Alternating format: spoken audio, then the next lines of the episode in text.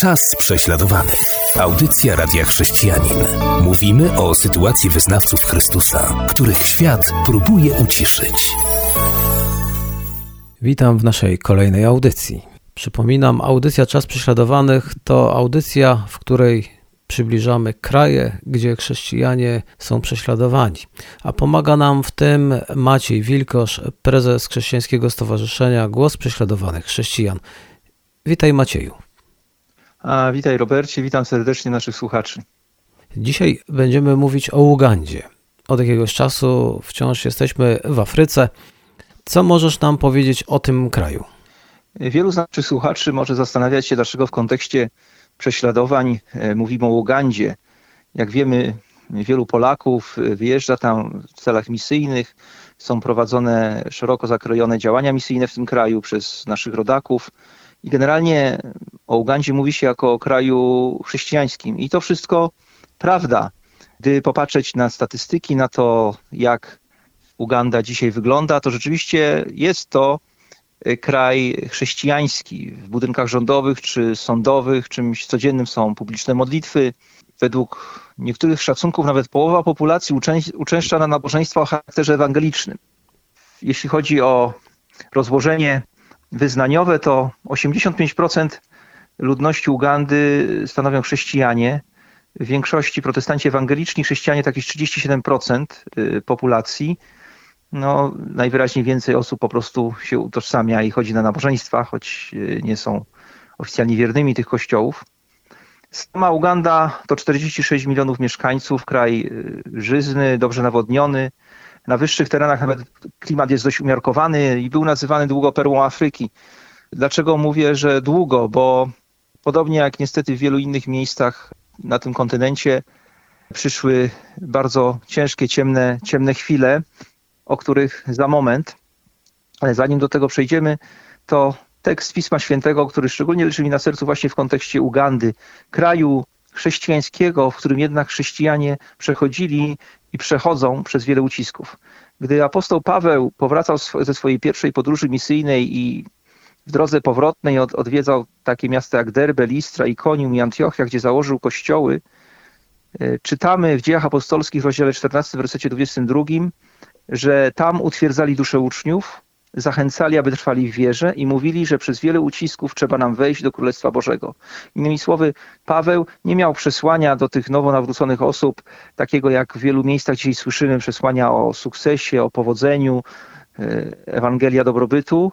Wręcz przeciwnie, miał do nich przesłanie, że na drodze do Królestwa Bożego, do której Bóg otworzył im drogę, w tym celu ich zbawił.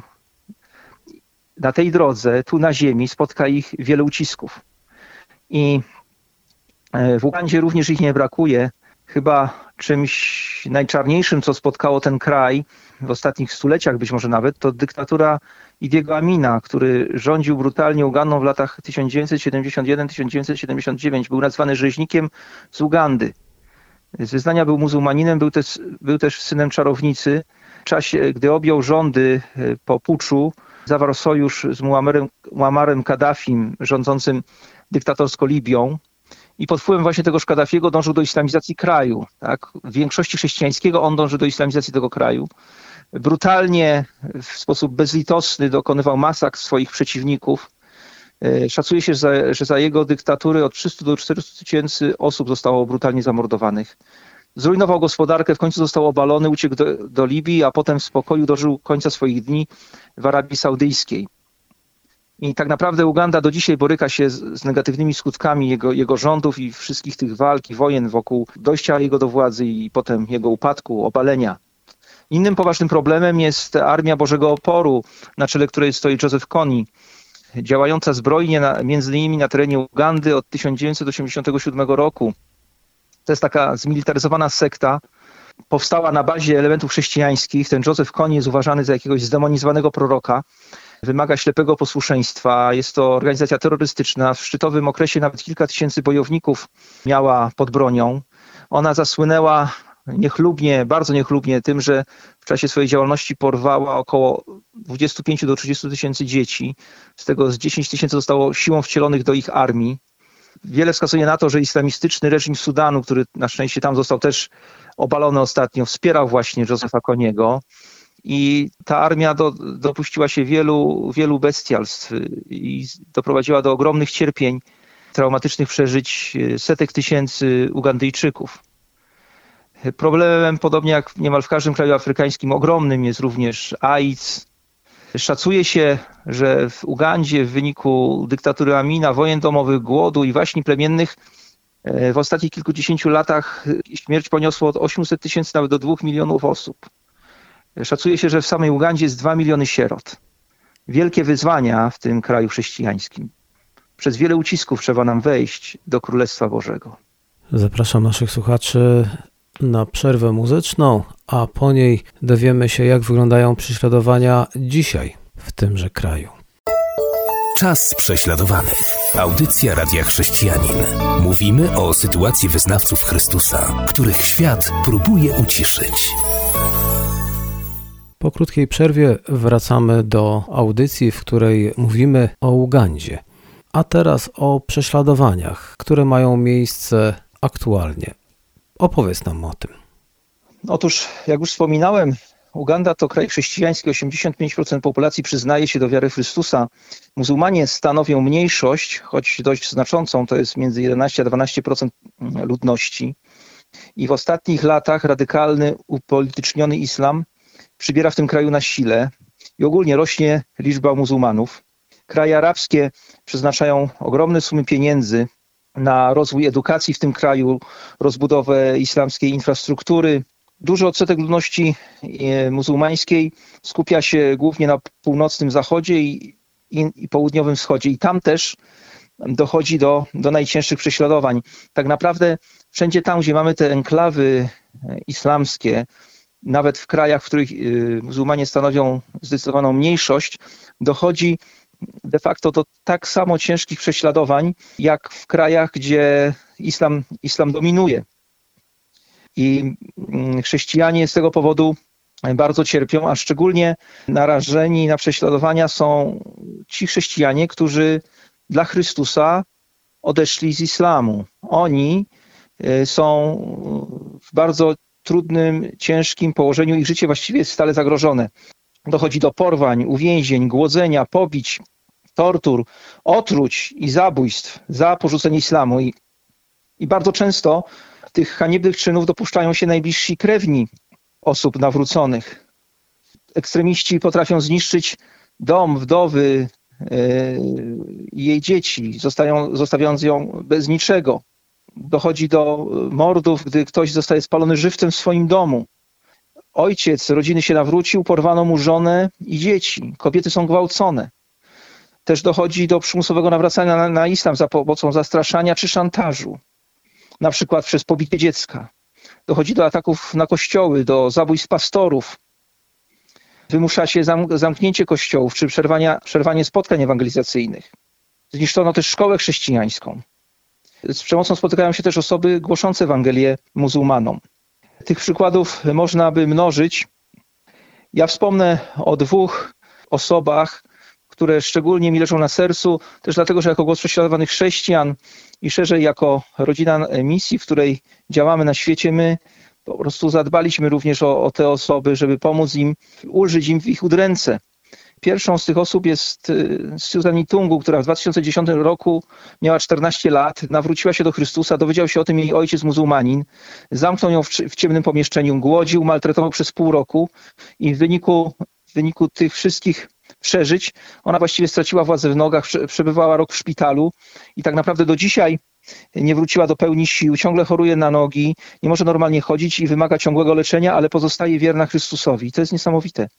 Inną osobą szczególnie poszkodowaną w wyniku prześladowań jest biskup Umar Mulinde, były e, muzułmanin, szejk, czyli taki islamski nauczyciel, nawrócił się do Chrystusa w 1993 roku i od tamtej pory doświadczał wielu ataków ze strony muzułmanów. Miał żonę, sześcioro dzieci i w Wigilię Bożego Narodzenia w 2011 roku. Islamści ekstremiści oblali mu twarz kwasem. W wyniku tego stracił wzrok w jednym oku i musiał być poddany specjalistycznemu leczeniu dwa lata w innym kraju poza Afryką i do dzisiaj wciąż wymaga, wymaga leczenia. ale pozostaje razem ze swoją rodziną mocny w wierze.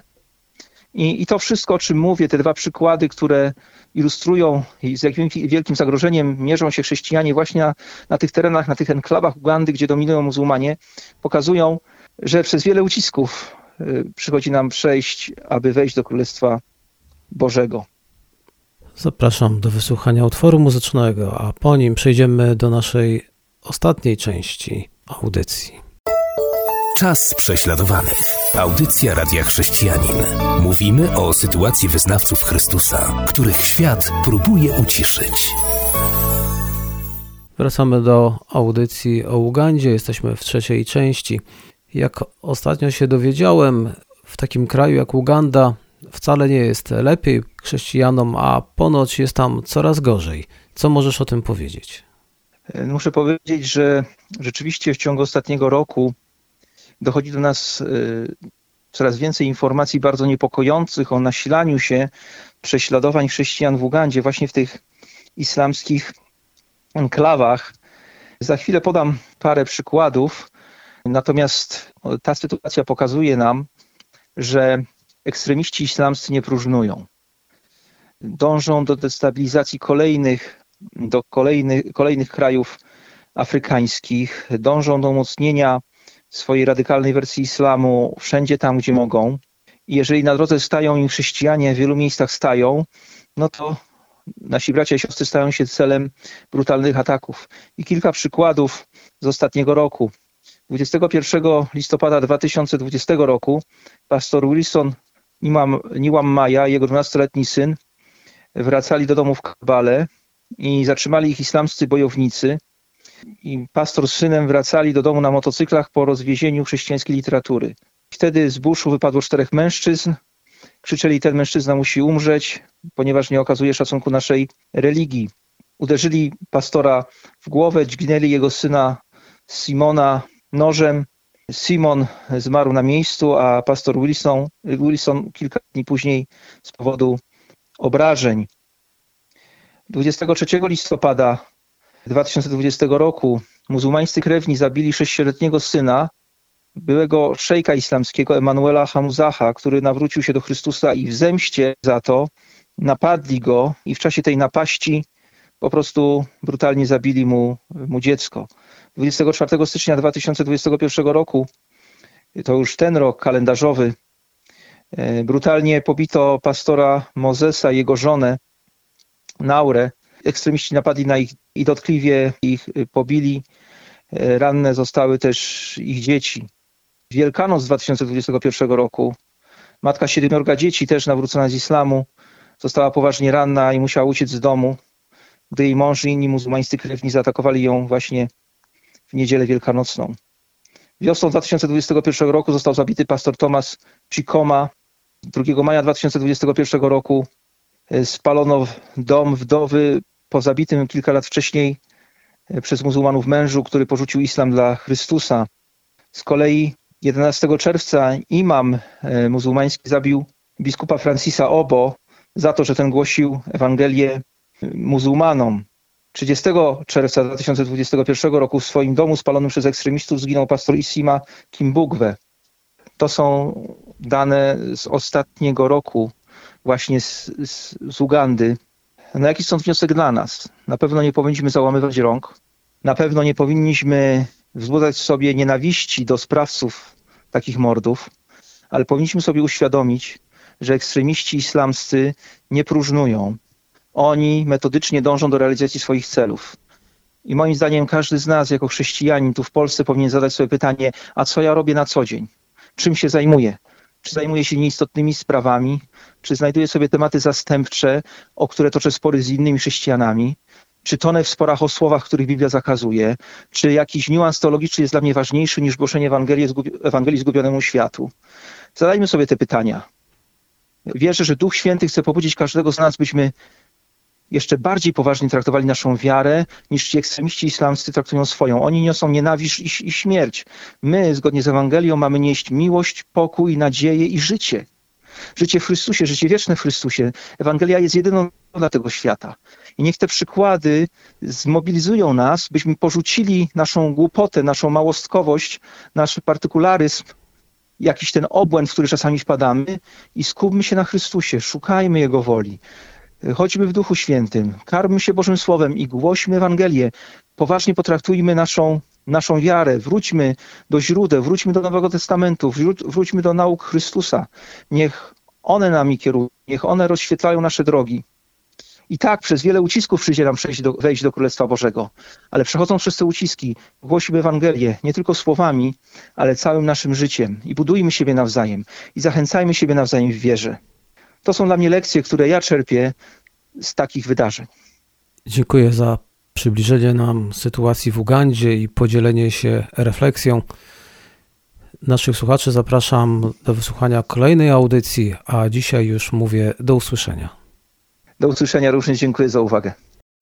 Była to audycja Czas prześladowanych.